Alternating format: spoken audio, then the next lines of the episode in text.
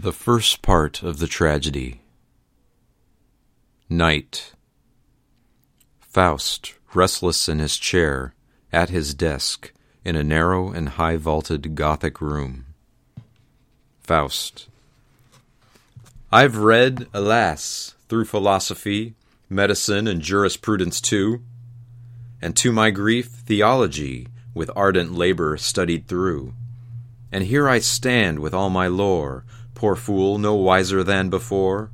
I'm master, I'm doctor, and with my reading, these ten years now I have been leading my scholars on wild goose hunts, out and in, cross lots and roundabout, to find that nothing can be known. This burns my very marrow and bone. I'm shrewder, it's true, than all the tribes of doctors and masters and priests and scribes. Neither doubts nor scruples now can daunt me, neither hell nor devils now can haunt me. But by the same token I lose all delight. I don't pretend to know anything aright. I don't pretend to have in mind things I could teach to improve mankind. Nor have I lands nor treasure hoards, nor honors and splendors the world affords. No dog would want to live this way and so I've yielded to magic's sway to see if spirit's force and speech might not bring many a mystery and reach. So I no longer need to go on saying things that I don't know, so I may learn the things that hold the world together at its core. So I may potencies and seeds behold, and trade in empty words no more.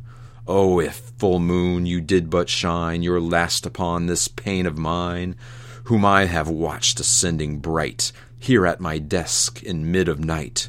Then over books and papers here, sad friend, you would come into view. Ah, could I on some mountain height rove beneath your mellow light, drift on with spirits round mountain caves, waft over meadows your dim light laves, and clear of learning's fumes renew myself in baths of healing dew.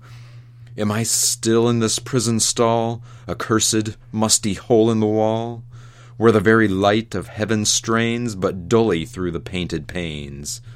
By these enormous book piles bounded, which dust bedecks and worms devour, which are by sooty charts surrounded, up to the vaultings where they tower, with jars shelved round me and retorts, with instruments packed in and jammed, ancestral junk together crammed, such is your world, a world of sorts. Do you still wonder why your heart is choked with fear within your breast?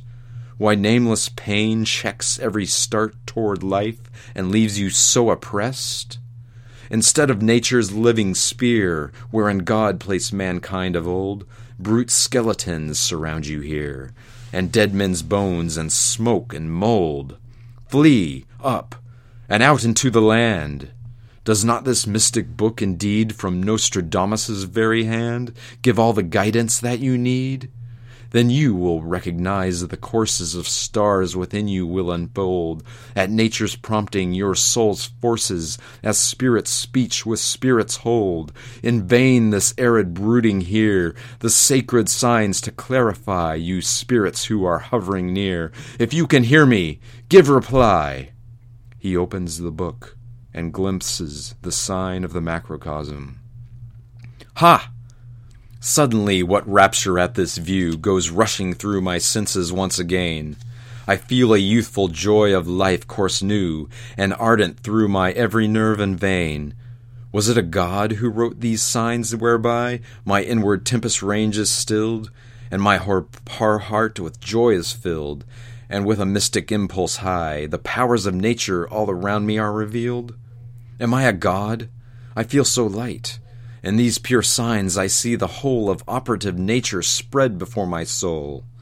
Now what the wise man says I understand aright. The spirit world is not locked off from thee. Thy heart is dead, thy mind's bolt drawn. Up, scholar, and bathe cheerfully thy earthly breast in rosy dawn. He contemplates the sign. How all things interweave to form the whole each in another finds its life and goal. How each of heaven's powers soars and descends, and each to each the golden buckets lends, on fragrant blessed wings, from heaven piercing to earth's core, till all the cosmos sweetly rings. Oh, what a sight! a sight but nothing more. Where can I grasp you, nature without end? You breasts, where? Source of all our lives, on which both heaven and earth depend. Toward you my withered heart so strives. You flow, you swell, and must I thirst in vain? Impatiently he turns pages of the book and glimpses the sign of the earth spirit. How differently I am affected by this sign! You, spirit of the earth, are nearer me. I feel more potent energy. I feel a glow as with new wine. I feel the strength to brave the world, to go and shoulder earthly weal and earthly woe, to wrestle with the tempest there, in shipwreck's grinding crash not to despair. Clouds gather over me, the moon conceals its light. The lamp has vanished, mists rise, Red lightnings dart and flash about my head. Down from the vaulted roof cold horror blows and seizes me. Spirit implored, I feel you hovering near. Reveal yourself. Oh, how my heart is rent with fear. With new emotion, my senses riot in wild commotion. My heart surrenders to you utterly. You must, you must, though it cost life to me.